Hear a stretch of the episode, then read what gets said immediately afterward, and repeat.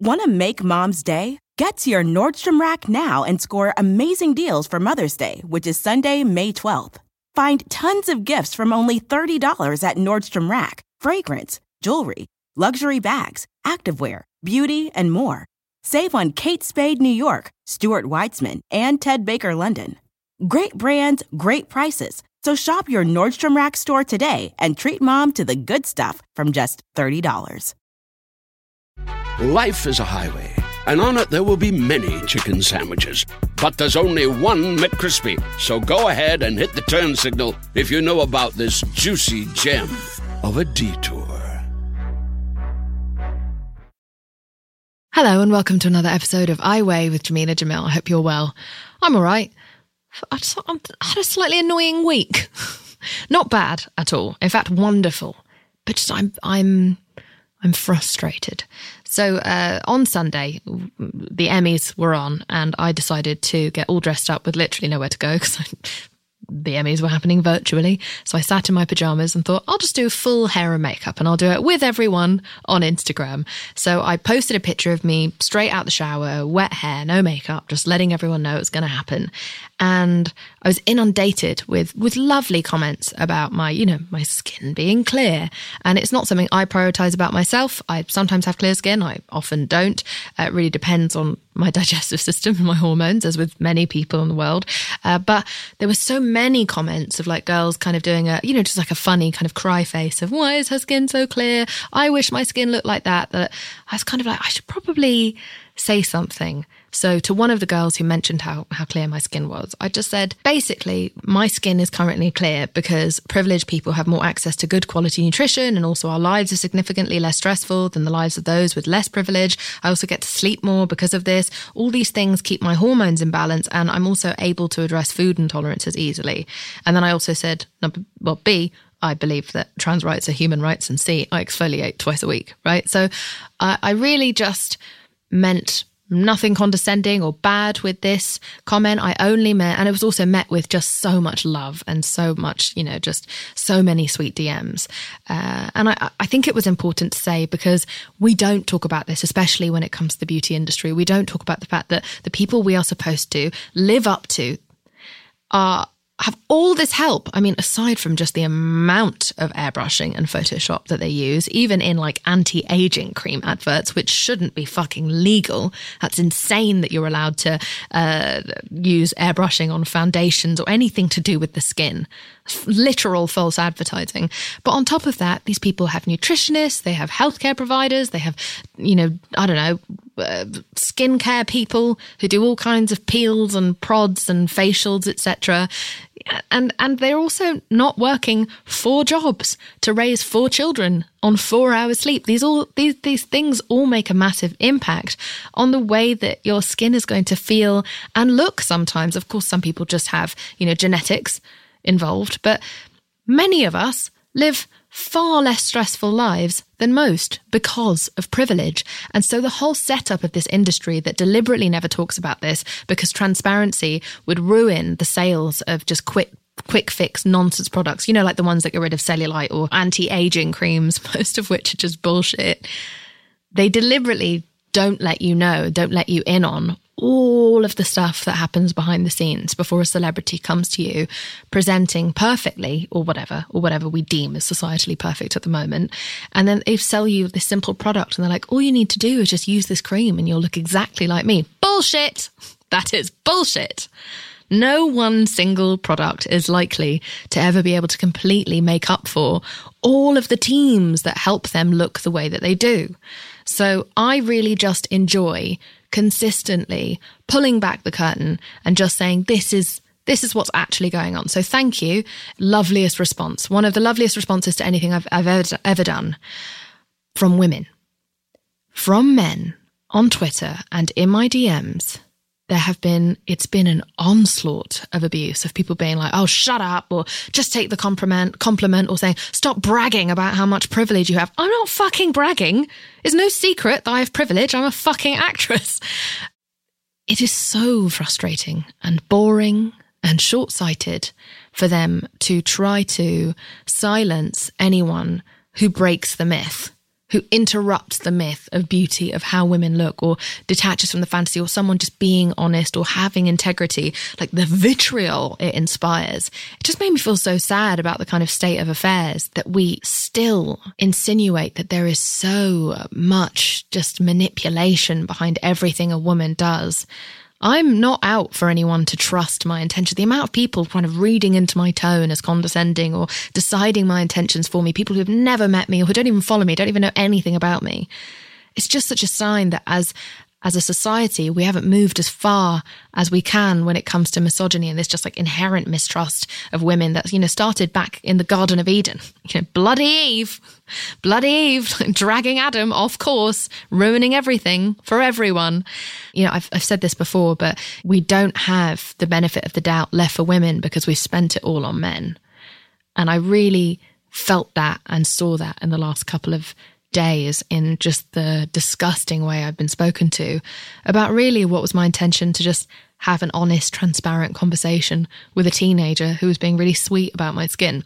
So anyway, it didn't, it hasn't gotten to me that much. It just made me feel a bit bummed out about how suspicious even women can be of other women and how much work we all have to do to just kind of wonder to ourselves why do we find it so grating when someone's trying to help? And why when they do try to help do we have to nitpick the way in which we're helping? I'm not saying you can't criticize. We must criticize. But why do we only nitpick the way that they're doing it rather than ever zoom out to realize what is the bigger impact of their action? Who is it designed for and is it helping those people but I'm fucking glad I said it because it made loads of people feel better. And I'm glad to blow all bullshit out the window.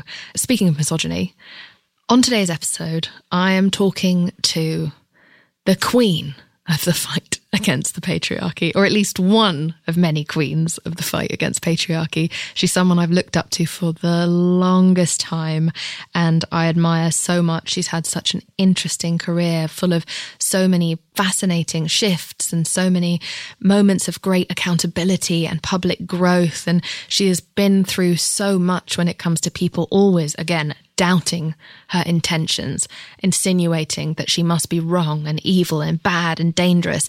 She's just muscled through all the way into her 80s, consistently spending about six decades fighting for the rights of women. She is one of the leading white feminists to ever remind everyone that black women are at the forefront of feminism and that we don't need to bring white feminism to black women. White feminists need to join black feminists who are where it's at. She was saying this decades ago, long before this year where people are starting to wake up. She is, she's someone who sometimes, sometimes I have not always entirely agreed with, but I think that's also a beautiful part of our friendship. I've uh, I've gotten to know her over the last year since she's you know booked me to moderate a couple of things for her, and I almost, in fact, you know, oh my god, I I was interviewing her on stage at a big, like the Ace Theatre in Los Angeles. And this is really embarrassing, but as we were walking on stage, and you know, I had to, she asked me if she could hold onto my arm because she's in need of a little bit of assistance. She's in her 80s. So she's like, May I hold your arm? And I was like, Yes. I was so nervous. I'd only just met her. I'd looked up to this woman for so long. And as we were walking onto the stage in front of 2,000 people, I let out a fart. I farted while holding Gloria Steinem's hand. Oh, sorry, yes, it's Gloria Steinem. Shit. That's the guest. I can't believe it. Gloria Steinem's on my podcast. But yeah, so I'm holding Gloria Steinem's hand and I let out a cheeky little fart and it, it smells. It makes itself known. It's not loud. It has a presence of sorts.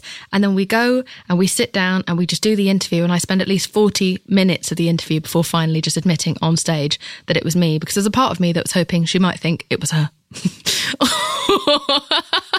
or just not notice it or smell it at all. Uh, but she did. And uh, she was very gracious about it. And that was my first ever meeting with Gloria Steinem. so that was cool. But that's what happens when I get very, very nervous. And I'm instantly regretting telling any of you that story. I don't know if it was worth it, but oh, I'm sweating. Um, anyway, she talks to me in this episode about her extraordinary career, all of the lessons that she has learned, the mistakes that she's made and overcome, the things that she is still learning about. You know, we have some different stances on how to protect sex workers and how to move forward as allies of the sex worker community because we both care about them, but our approaches are slightly different. And we kind of get into that on the podcast. And just generally, what a rare life story. What a rare human being. What a level of stoicism and survival. Uh, this woman, I mean, she's even this year, had the pandemic not happened, she was going to get on a bus and go around all of the swing states in America and start campaigning for feminism and for people to to stop engaging in patriarchy and misogyny and all of the bigotry that we are seeing in the world right now. And so I'm thrilled to know her. I'm so honored that she's on my podcast and I'm so so sorry that I've kind of farted on her and then hope that she'd blame herself. So, on that note, here is the absolutely extraordinary, iconic, and kind and generous Gloria Bloody Steinem.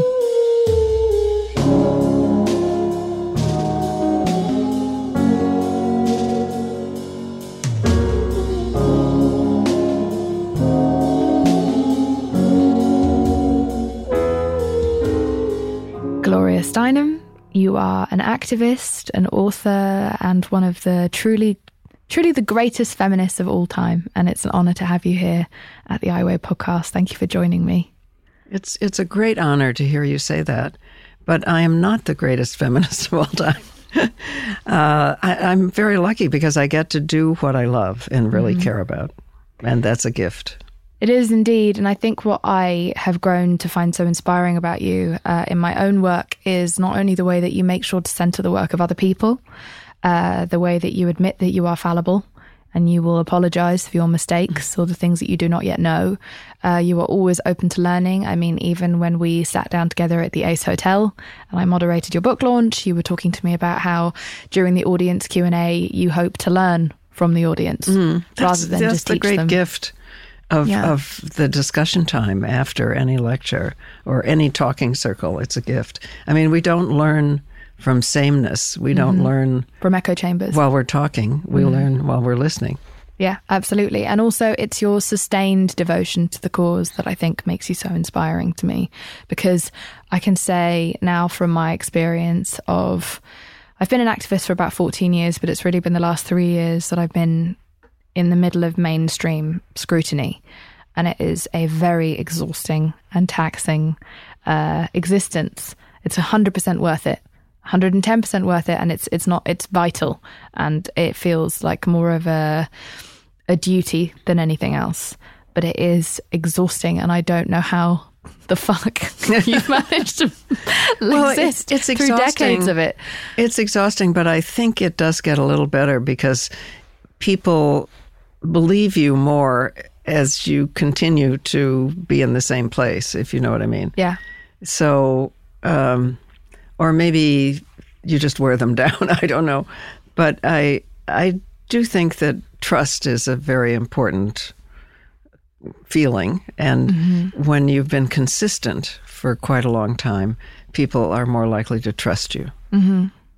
And I know that people doubted you a lot, especially in the beginning. And sometimes people would say that you were too attractive to possibly be allowed to engage in feminist discussion. Uh, and so. well, the the hurtful thing was that I was only being successful or recognized to the degree that I was because of my looks.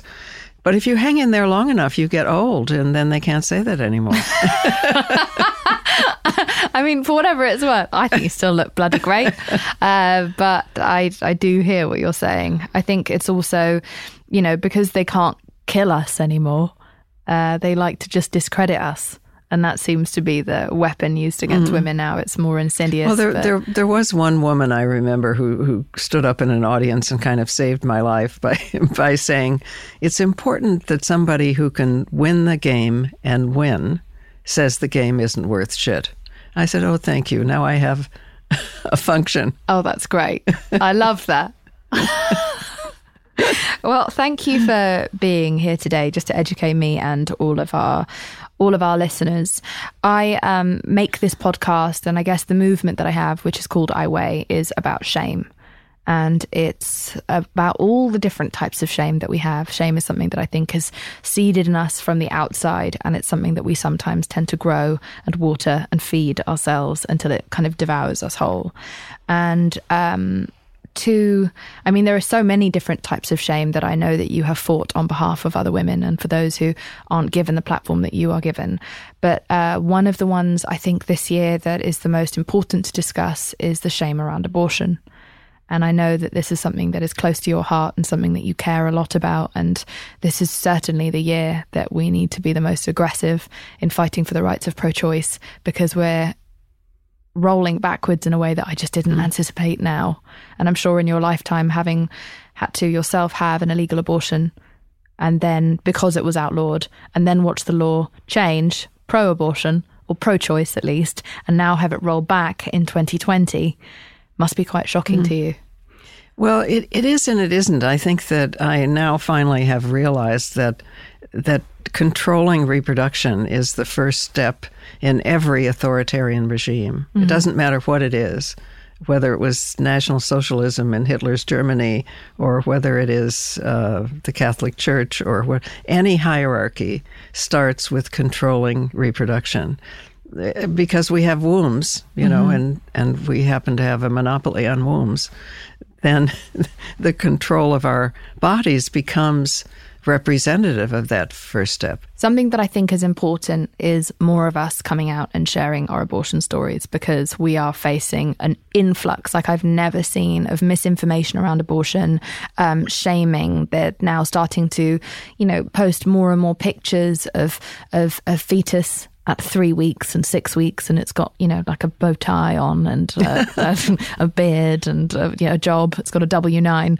um, and so all this misinformation about how developed the, fet- the fetus is and how the heartbeat means that that is a sentient being, and therefore its life is almost more important than yours this is the information that's going out mm-hmm. there and how terrible you are and all these these false uh, these false reports about all the mental health statistics that happen to women uh, after they've or those who've had abortions um, after they've done the had the abortion that they then face like depression suicidal mm. thoughts anxiety no it's quite the contrary no it's relief relief is the overwhelming impact and side effect and of the abortion. depression comes from being forced into a role that you didn't choose yeah forced birth is what would cause depression in many people that I know of who had babies that they were just too afraid to not have. And it's amazing to me how they underestimate it. They're just like, well, then just give it away as though that's easy. You go through 10 months of creating a baby, your health changes, your hormones change, your bodies change, your life changes, it perhaps derails your entire career and the, you know, your relationship with the world as it is and then you're supposed to you're you'd naturally develop often a chemical bond with this creature and then you're supposed to just cast it off into an imperfect system foster care can be brilliant and foster parents can be amazing but there can also be terrible trauma stories that come from being in foster care both for the person who had to give up the baby and for the baby mm. itself no, it's it, unless we control our bodies from the skin in, we can't control our lives from the skin out. Mm-hmm. I mean, it just it's not possible. And and uh, it always makes me think of the great Irish woman taxi driver who turned around to Flo Kennedy and me and said, as we were having a discussion just like you and I mm-hmm. are now, and said, "Honey, if men could get pregnant, abortion would be a sacrament." Mm-hmm. I mean, it. You know, it's it's a question of of control. I mean, of course, it's the basis of democracy, of, of just common sense that each of us has to have control of our own bodies and voices. I agree. And then the argument against that is well, the fetus isn't being given democracy. It's like, well, the fetus hasn't been here all this time. No, but as long been, no, but as long as long as as the fetus is dependent on our blood circulation, heart, lungs, you know, then we have obvious right and need to decide how our body is being used. Absolutely, I completely agree. Um, I uh, I'm glad that you spoke out about having had your own abortion. Do you mind me asking you about it? What mm, the no, no, circumstances were? Was it an emergency? It was just a decision you made because you weren't ready for a child. No, I I had uh, graduated from college mm-hmm. and was engaged to a very, very nice man who I knew I shouldn't marry. It wouldn't be good for either one of us. Right. so I um, was offered a fellowship to India. So I fled to India, where I eventually lived for two years. And while I was waiting for my visa in London, I realized that I was pregnant. And I did not have a clue what to do. You know, I mean, I thought, oh, I should go horseback riding in the park, or I should throw myself downstairs, or, you know, mm-hmm. I had not a clue. All clue. these ways to risk your life. right. Um, um, and it wasn't legal at the time. And it wasn't legal, no. Actually, in London, it was a slightly easier because if you could prove that your life was at stake, you could have a legal Right. abortion, which wasn't true. Even even that was not true in this. but I didn't know that. Um, and I kept thinking, well, I'll go to Paris. I thought certainly Paris was like a you know liberal city, not realizing it was a Catholic city. I mean, I hadn't an idea. But I went to a party given by an, a terrible American playwright whose play was so terrible he couldn't get it done in New York, and he had to, to go to London to get it. Right. and and uh, and he was busily complaining about the fact that two of the women in the cast he had to find abortions for before the play opened, and he was bitterly complaining. So my ears perked right up. And in that way, I discovered that it was possible. So I went home and looked in what would be the yellow pages, what we would mm-hmm. call, and I found the name of a doctor near where I was staying with friends. And I went to see him. And he said, you know, uh, you know, this is a risk, you know, it's illegal and so on.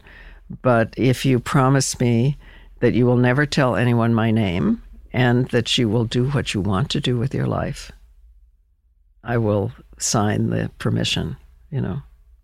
I love that. Yeah, And Right. so he did it. he did it, yes. And how did you feel afterwards? Uh, I, you know, I tried to, I've, I tried to dredge up some feeling of guilt, but I couldn't. Same. I mean, right. I was just, I just felt free and and uh, grateful to him and celebratory that I had my life back and that I could get on the plane and, you know, go to to India and go on with my life. No, I even even even in those days when you were supposed to feel guilty, so you tried very hard to make yourself feel guilty. I couldn't. I couldn't. I, I almost felt like I had to pretend to feel guilty for the people around me. Uh, I had to pretend to be more traumatized by it than I was. I'm lucky that I was able to achieve a, a not not to achieve. I was lucky that I was able to access a uh, legal abortion that was in a proper clinic where I wasn't hidden away or anything, and uh, I was able to be unconscious during it. So it really kind of felt like it almost didn't happen, and there was no pain afterwards. But I just felt relieved. And, and since then, I've continued to feel relief. And I don't think it's the act that makes us feel guilty. I think it's our society. Because Well, in any case, I mean, perhaps some people feel guilty and some don't, but the important thing is to be able to be honest about whatever it is we feel. yes, I agree. I mean, that that's the whole the whole point. Mm-hmm. It it's it it means something different, perhaps, in the lives of different people. But the important thing is to be able to tell our own stories honestly. I agree. And one of the reasons that I spoke out about mine, you know, similarly with yours, is that it wasn't a decision of my life wasn't in any danger. My health wasn't in any danger. I just knew that I was mentally ill. I was not financially stable enough to really have a baby in comfort. I wasn't mentally well enough to do it, mentally stable. I wasn't emotionally stable. I wasn't in the right relationship with someone that I could count on for the support that I would need. And I didn't want children. So naturally, you can tend to resent someone that deprives you of sleep for several years after it's born. But if you really don't want that in your life, I don't think that that's a necessary thing for you to have No, to it's not. I derail mean, your existence for. It's like you know, just because we all have wombs doesn't mean we have to be mothers. Just like we all have vocal cords doesn't mean we're all opera singers. yeah, exactly. it's and a I'm gift. not sure if I will ever want children. It's still something that I feel uncertain about, and that makes me feel doubly happy that eight years ago I made that decision. Considering I still don't feel that maternal urge yet, um, and I really talk about it so casually, not because I'm trying to rile anyone up, not because I'm trying to dismiss this as a as something that isn't a big decision. I know it is, but because I think we need more stories of women doing it, not because of an emergency, but sometimes just because a they could, they had the right to, and b because that was what was best for them, and our needs are never prioritized in any circumstance. No, no, it's crucial, and and also nature aborts what about a third of all pregnancies anyway. Mm-hmm. You know, it isn't as if every fertilized egg, even in the eyes of nature, uh, you know, be, progresses. And the laws that they're trying to bring in now in Alabama are that if nature were to perhaps uh, create a miscarriage in you, but you happen to have maybe smoked some marijuana within a couple of days of that happening, then you can be done you can be charged. Yeah, well, th- that's just all an excuse to Insanity. control us and control reproduction. They're just all elaborate excuses, you know, taking away clinics or um, closing them, you know, except for one day a week or propagandizing. It's just all a way of taking the first step in an authoritarian regime, which is controlling women's bodies to control reproduction. I remember you talking about how Hitler used abortion. That was one of the first things that he implemented in his regime was abortion being banned of yes, white he, Aryan. excuse me. people. Yes, he he uh, th- among his first acts after he was elected was to padlock all the family planning clinics Mm-hmm. and declare abortion a crime against the state, uh, with the death penalty for the doctor and prison for the woman, because now we're talking about Aryan women, of course.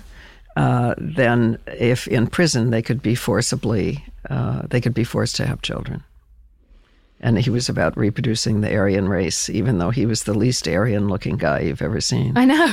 it's so ridiculous. I um I also know that there are dark histories with abortion in America where, you know, there were certain people who were pro abortion just of people of colour.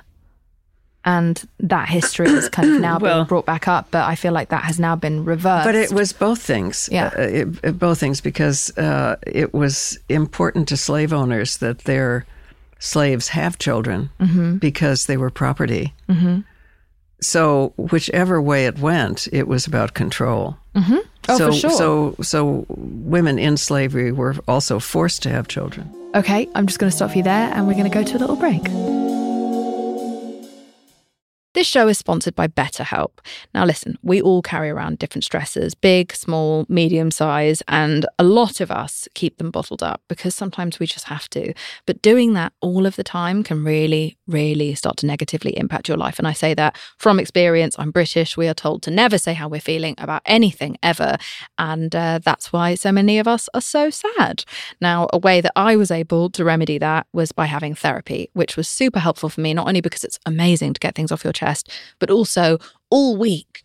You know, as you're bottling things up, because it's not always the time or place to say exactly how you feel, you know you're going to get that hour where you're able to get everything off your chest and say it exactly as you want to. And this therapist isn't going to take it personally and they're not going to hold it against you or throw it back in your face during an argument over dinner next week. You just have this complete freedom. Honestly, I think everyone should have therapy, regardless of whether they think they need it, because it's so amazing to have a confidant. It's a journal that talks back to you and helps you with all of your problems.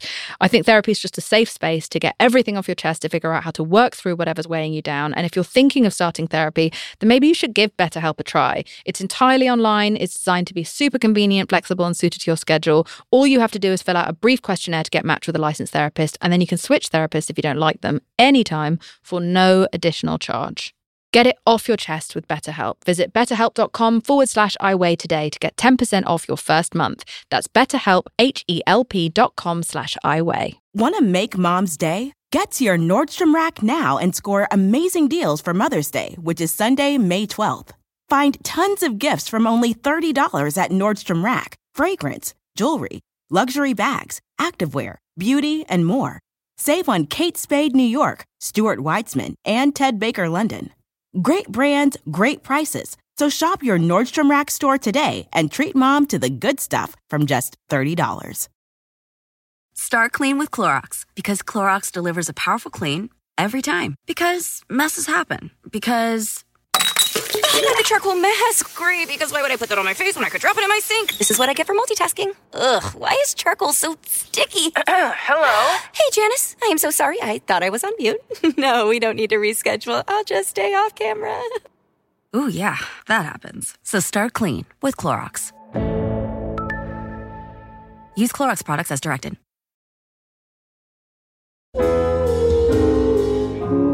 And we're back. You are someone who said before that uh, after a kind of win or a success for the oppressed is when the oppression doubles down. Well, after any victory, there's a backlash. Yeah, exactly. I think that's the, a dangerous time right, af- think- right after a victory. And I think like post Me Too, post Times Up, like post Black Lives Matter, like post these movements coming But up. we're and- not post yet, though. No, I know. What I'm saying is that post the emergent, like the uh, the those post those movements emerging and becoming mainstream, and all of us talking about it and becoming galvanized about it, and suddenly you have women speaking out in a way that we haven't seen in a very long time in the, on this scale. They're now doubling down with misinformation and mass shaming. And I wonder, knowing that a lot of women uh, or people with uteruses who follow me um, do so because of the fact that I champion the right to have an abortion, I wonder what your words of advice would be to anyone who's listening to this today who is struggling with the shame around abortion that they've inherited from our society. Hmm. There's no reason on earth that you should have this shame. It is your absolute right to make decisions over your own body. And the people who tell you otherwise should be ashamed. Yeah, I agree. Um, another thing that has come up this year, you know, within the feminist agenda of the things that we are discussing, we're discussing a lot about race, which is incredibly important, a lot about abortion and abortion rights, and also sex work is something that has come up as a topic that I see more and more in the mainstream, and it's and, and we're having more and more people uh, with big platforms speak out about their opinions on the matter, and it feels as though feminism is sort of divided, as ever it is, I'm sure, on every cause, but feminists are very divided currently on this subject. And it's something that I wanted to discuss with you because I'd like to learn from you. And also, I myself am learning from uh, people who fr- come from an existence that I don't personally experience. And I hear their stories. And I kind of want to work out with you a way to benefit everyone. Now, where do you stand currently on s- the sex work industry? Well, I mean, obviously, we, as we were just saying, we have a right to use our own bodies uh, Exactly. in any way. Uh, and the question is, is it free will or not? Uh, uh, it's it's interesting because when I first started to think about this, which was decades ago, um, I thought, and Flo Kennedy, my teacher and comrade, and so on, we all thought sex work was a great phrase, and people work sex workers work like any other work. Right? Uh, and then we went to Las Vegas, to Nevada, which has the one county in this country in which it's legal. And what was happening there was that because it was work like any other, women were being forced off welfare and into it. In other words, if you call it work and you don't do it, you can de- be, pri- be deprived of, of, of unemployment, welfare, and other benefits. So suddenly I began to realize that there were consequences of, of language in, in this case. Then the, the same thing happened in Germany and in Holland, uh, where calling it work meant if you didn't do it, you didn't get unemployment or you didn't get, if you see what I mean. So there, we just, it doesn't mean we have to change our language, but it doesn't mean we have to think about the legal meaning of of of work, if you see what I mean. Um, and then also the question of uh, whether the people in it are in it as by free will or not, because actually most are not. Most are trafficked. Uh, most are very young girls who have been trafficked um, and uh, who are totally controlled and whose life expectancy is less than a man in combat. So, it, it, in other words, there's no.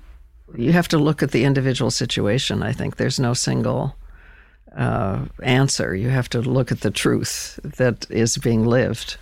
I agree. I agree, and I understand. You know, I I know that a lot of women, um, a lot of feminists support the Nordic model, and I understand. I see there's there is a lot of logic within the Nordic model that would fight against sex trafficking. But the problem that we're finding, I guess, is that we're leaving out some people who aren't necessarily trafficked into sex work.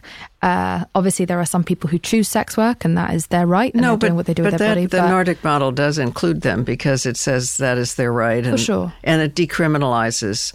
It 100%. decriminalizes the prostituted person. A hundred percent, Right. and and that's something that I support massively. I support the decriminalisation of sex work, um, sex workers.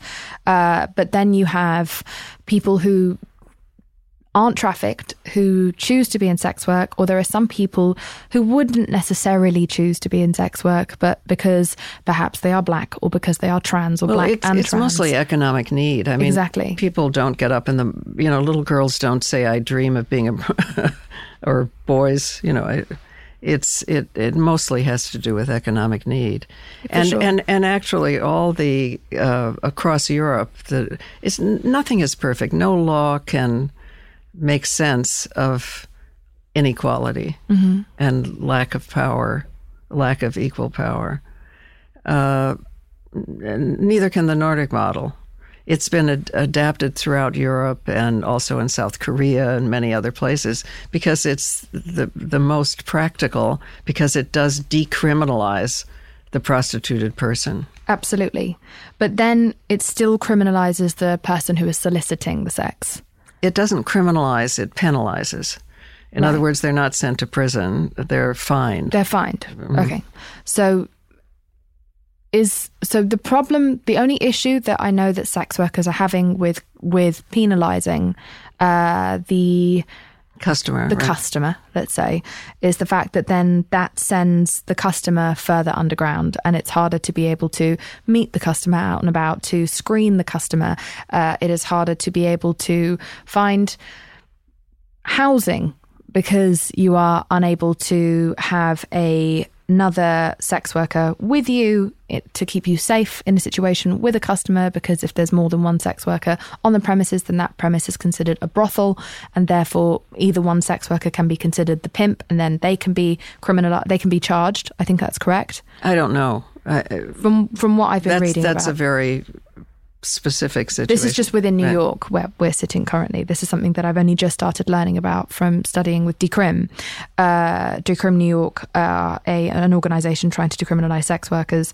So the the issue with penalizing the customer, I'm 100% up for criminalizing the pimp or the person who is in charge of the money or anything to do with the life of the sex worker. I believe that sex work should be available to those who need it uh, as a means to survive. Um, but and I, I disagree with the concept of a pimp. I think they should be allowed to work just like a hair and makeup artist, where they should be able to freelance from their own house or from their own kitchen. Um, but by having the person who is looking for the sex, by having the customer put in a position where they are being penalized and maybe their name can go on any kind of record, that is going to send them further underground. And that seems to be putting sex workers in a more dangerous situation. It's interesting that the it's the sex workers that are complaining, not the not the Johns. I well, I'm sure the Johns are, but the Johns don't want to admit that they're the Johns. Don't want to get Well, the, penalized. the Johns just have to get together and have a lobby. what do you mean? Well, I mean, it's it's you know they can't expect everybody else to work on their behalf. They have to speak up. You know, it's only uh, the studies say that it's about sixteen percent of men in this country uh, who who ha- have ever gone to a prostitute. Well, those are the ones who've ever admitted to it. Like I'm, sh- I'm sure. You know, you asked me yesterday we when we were on the phone, like, do I know any men who've gone to a sex worker? And I was like, no. But also, there, Anyway, there's okay, loads but- they don't tell okay, me. but two- God knows. But two, the two of us are sitting here, Yeah. and we're pretty sure that the men in our lives, and there have been a fair number of men in our lives, yeah, we're, we're not we're not so desperate that they had to pay for sex. no, but some people are so desperate that they have to pay for sex for various reasons. They're not all creeps with vans. I think there are some people who are socially anxious, or some people who are not good with maybe not good at sex and therefore afraid of trying to have sex and there are some people who well, have it's nice, disabilities nice of you to speak up on behalf I- of people you don't know. It's very generous. I look, I, I'm aware of how it must be coming across, but I also just think it's a valid conversation just to explore because so that because I think it's also really important for us to be able to show that two feminists with like slightly different views on something can just no, but enter what, discourse. what do you think? So instead so of, I also think there are instead of- people with disabilities who, within a culture that like discriminates against disability uh, throughout the media and society, But there are lots of people women with to disabilities too. No, I know, but also women can sometimes hire the sex work of a man. There are male sex workers. I know they are disproportionately female, um, but I'm just saying that sometimes that male male escorts and male uh, prostitutes, I guess, exist in this world, and so It seems to be more are- about dancing, in my experience. It's women. women like to be taken dancing. right. Well, either way, there are people who do have a desire to be able to attain sex that they may not be able to socially get. And if there are other people who are willing to provide that service, I think that's fine. It's the pimp that I have the problem with, and it's the fear that that we are now making it harder for us to house women who are sex workers or who people even fear might be sex workers. I think if this person even has a history of sex work, uh, a landlord can discriminate against them and refuse to give them housing. So we are ex- we are uh, increasing homelessness. And I understand, you know, from what you were saying to me on the phone, that the reason that it's important to be protective over giving housing to a sex worker is because you don't know whether they are there with their consent or not. If they're just lying to you that it's that they are being whether or not they're being trafficked. Yeah, and that's really not up to the landlord to find out. I mean, Yeah. that's not a question the landlord uh, un- understands. That has to do with trafficking and age and all kinds of other things. Mm-hmm. So, you, you know, I'm just not sure we can expect legislation to reach all of these problems. And it's much more likely that we can reach them by talking to each other, helping each other, uh, trying to provide housing, to provide uh, support, to look at individual situations. Which I could mean, also maybe perhaps be easier if we didn't spend so much money, police money and government money on trying to find and fine the Johns or criminalize, or Oh, not criminalize, or. I wonder if that money could put, Listen, go into housing look- the look- women who are forced into. Do you think that much work. money is being spent on that? No. I mean, are you kidding me? I mean, you know, look look at Harvey Weinstein. Look at all these. You know, our problem is not that the police are spending money on sex crimes, but that they aren't paying any attention to sex crimes. You know that uh, to rape as as a clear crime has a very very difficult time getting prosecuted because there's just not the, enough energy, money, or understanding in the police department. I agree with you 100% that I don't want to legalize this industry because then that creates a whole other host of issues for sex workers and then can make Well, we- trafficking but free we, flow. we don't want the people to be. We don't want sex workers to be arrested. So we do Exactly. want to decriminalize. Yes, decriminalize is right. different though to legalize. And so to decriminalize, I'm happy with that. But I just worry that if we push the customer into the underground, then we still create some sort of a black market. And that is something that I feel afraid of. We create cartels. And so that's another thing that I hope. Well, you and I together are going to overturn patriarchy, Okay. and that means Are we declaring this yes, we are, and that means that gradually, sex will be about cooperation, not Mm-hmm. domination. I agree. And there have been and continue to be many cultures without prostitution because people are, first of all, patriarchy doesn't tell men that sex is about domination. And also, people have enough to eat without selling the invasion of their bodies. That to me is a huge priority of A, getting rid of a black market, and B, because I don't ever see the appetite for sex work going away. As they say, it's the oldest trade in the It's world. It's not true. I, I It agree. is. It is not the oldest trade. It's not the oldest uh, profession. It's the oldest oppression. And it in the as far as I know, and as far as anybody I've ever talked to in the hundreds of Native American cultures that were here, before Europeans and showed up and patriarchy arrived, there was not rape, there was not prostitution. The uh, many of the Can we know for a fact there wasn't rape? Well, that that's that. I've read tons of reports that you you know, uh, white women fled white settlements to live in Indian settlements because they were safer. Yeah. It- I mean, if we learned this in school, we would have much more sense of possibility. I agree. I do always fear sometimes that women a either don't know that they're allowed to speak out. So I don't always. I find the idea of a world without rape unfathomable.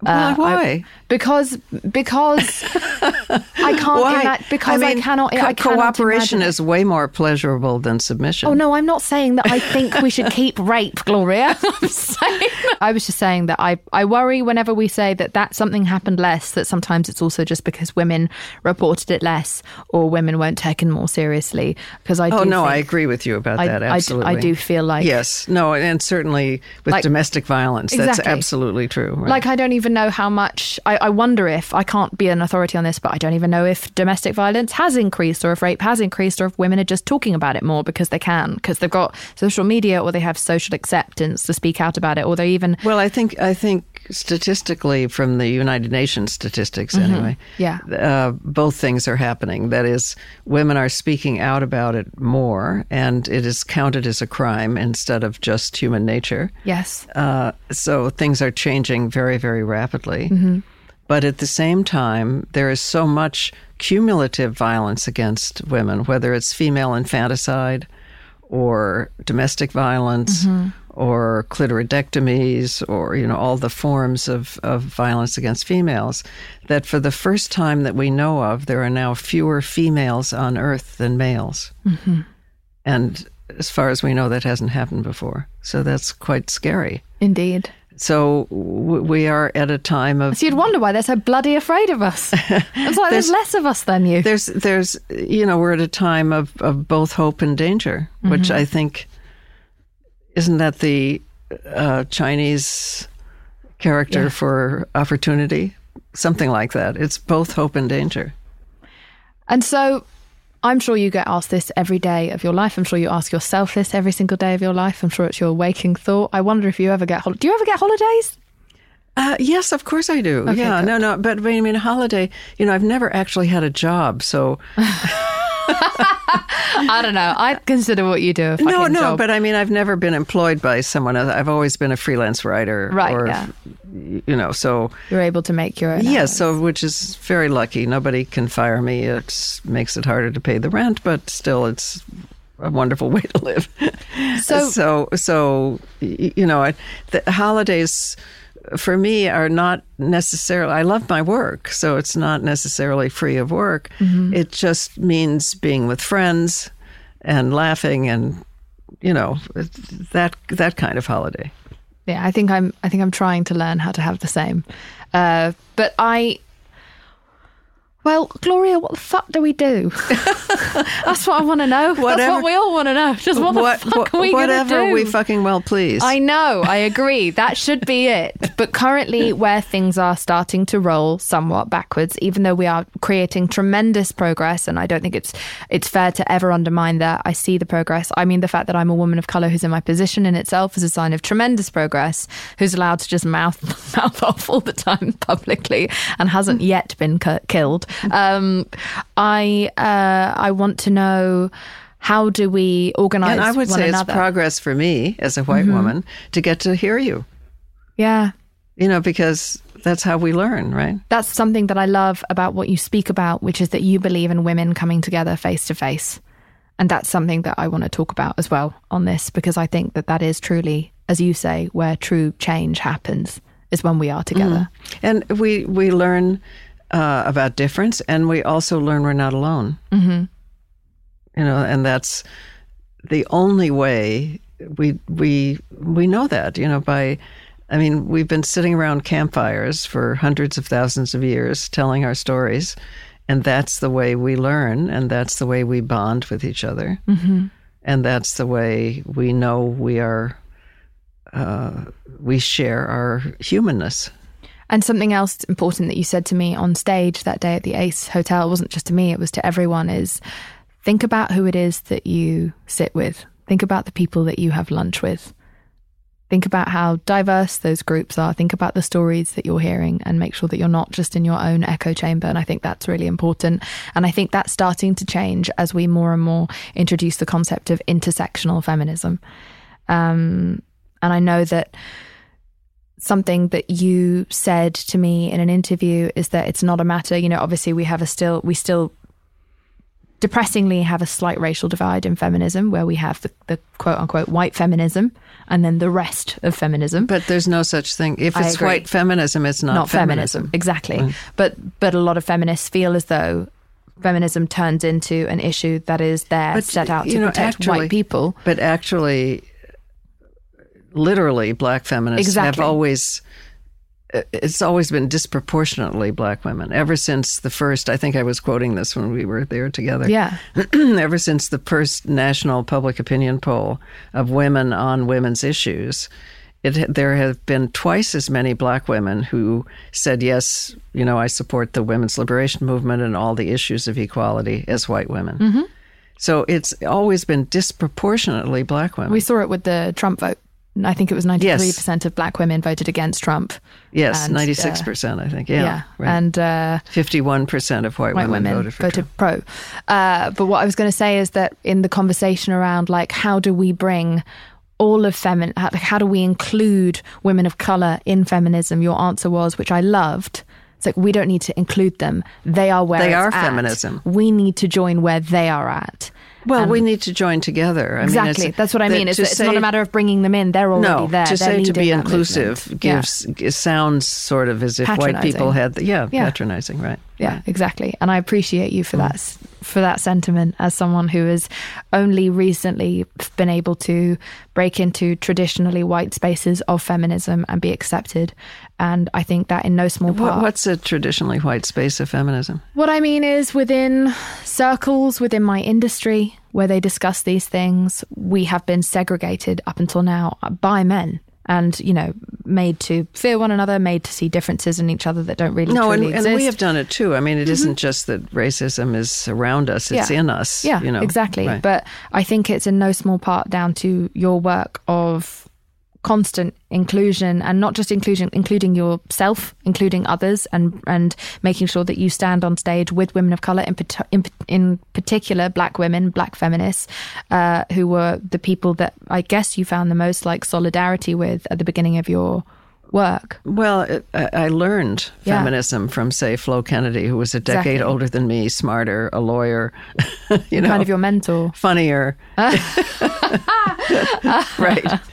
Yeah, and and others. I mean, that's how I learned feminism, and I appreciate that. And it's always been something that's that since you said it, I've been very thoughtful about who I am sitting with at the lunch table. And I hope everyone listening to this will also have that in their mind as to how we create that change. It has to be from not only within us, but directly around us. And then together we are stronger as a force against the patriarchy. Mm-hmm.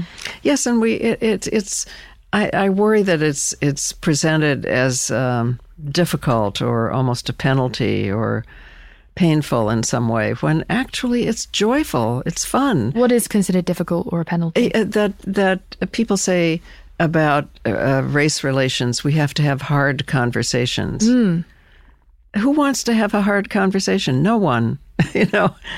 But who wants to have a conversation in which you learn? Everyone. You know, and you get expanded mm-hmm. and you discover more of the world and more. I mean, everyone. So I I would emphasize the learning and the joy in it. Yeah, I agree. I mean, I'm having to constantly learn. If anyone follows me on social media, they see me having to take a public L uh, or 10 every single week, but I enjoy learning. Sometimes it feels a little bit painful, but generally it's good and I'm growing up as a human being. Okay, before we move on, I'm just going to go to a little break. Want to make mom's day? Get to your Nordstrom Rack now and score amazing deals for Mother's Day, which is Sunday, May 12th. Find tons of gifts from only $30 at Nordstrom Rack fragrance, jewelry, luxury bags, activewear, beauty, and more. Save on Kate Spade New York, Stuart Weitzman, and Ted Baker London. Great brands, great prices. So shop your Nordstrom Rack store today and treat mom to the good stuff from just $30. Life is a highway, and on it there will be many chicken sandwiches. But there's only one McCrispy. So go ahead and hit the turn signal if you know about this juicy gem of a detour.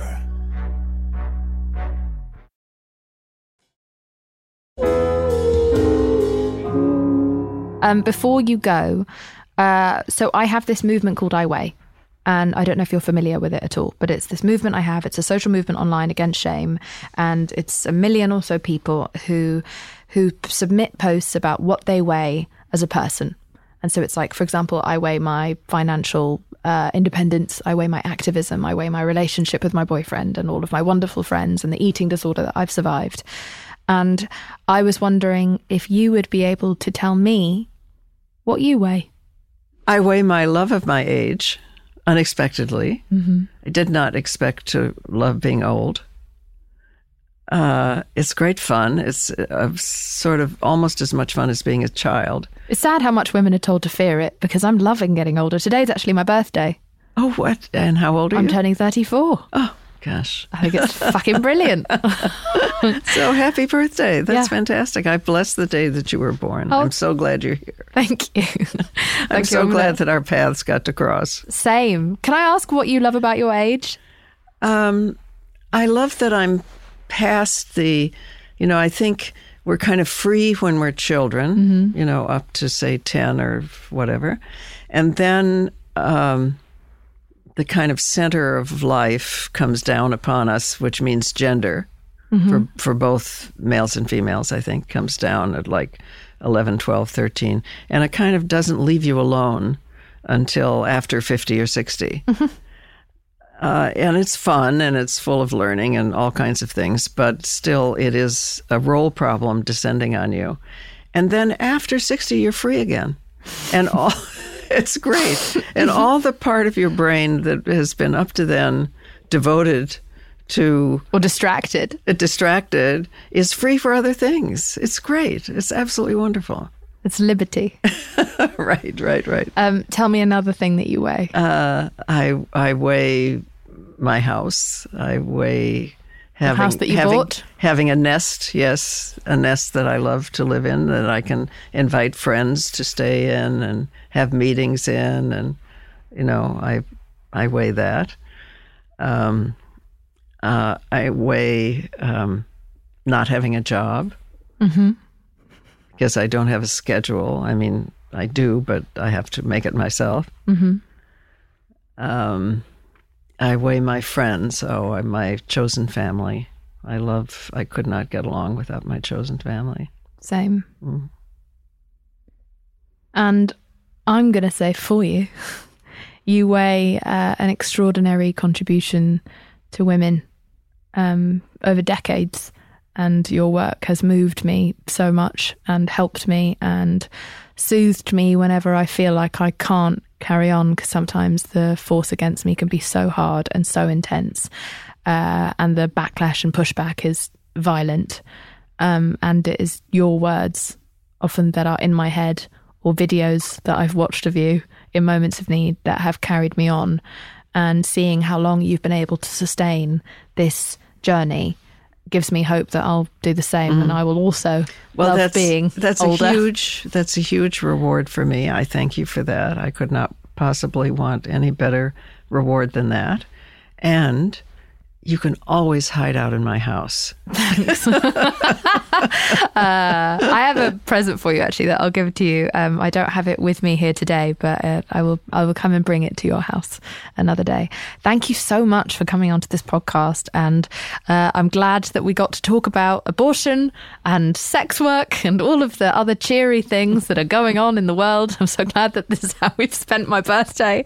Um, I appreciate. No, it's a so big much. honor that's your birthday, and I would like to point out that we have ended on a really positive, in a positive place. And that's a good yeah. harbinger for your year to come. Yeah.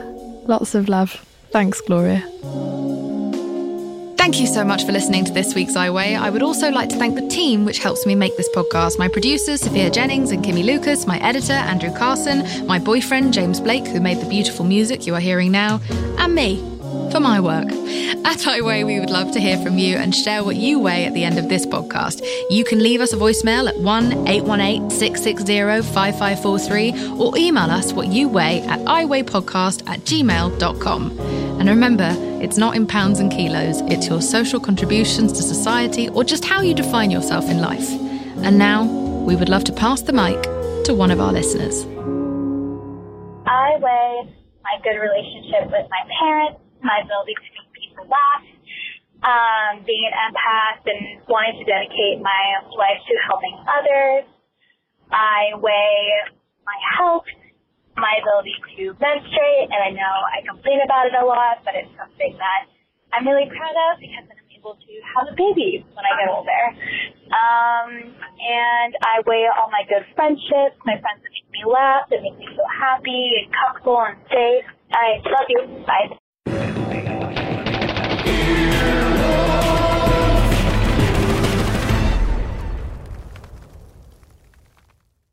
Want to make mom's day? Get to your Nordstrom Rack now and score amazing deals for Mother's Day, which is Sunday, May 12th.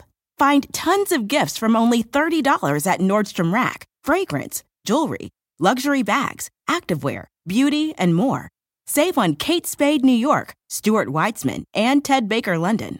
Great brands, great prices. So shop your Nordstrom Rack store today and treat mom to the good stuff from just $30. Life is a highway, and on it there will be many chicken sandwiches. But there's only one McCrispy. So go ahead and hit the turn signal if you know about this juicy gem of a detour.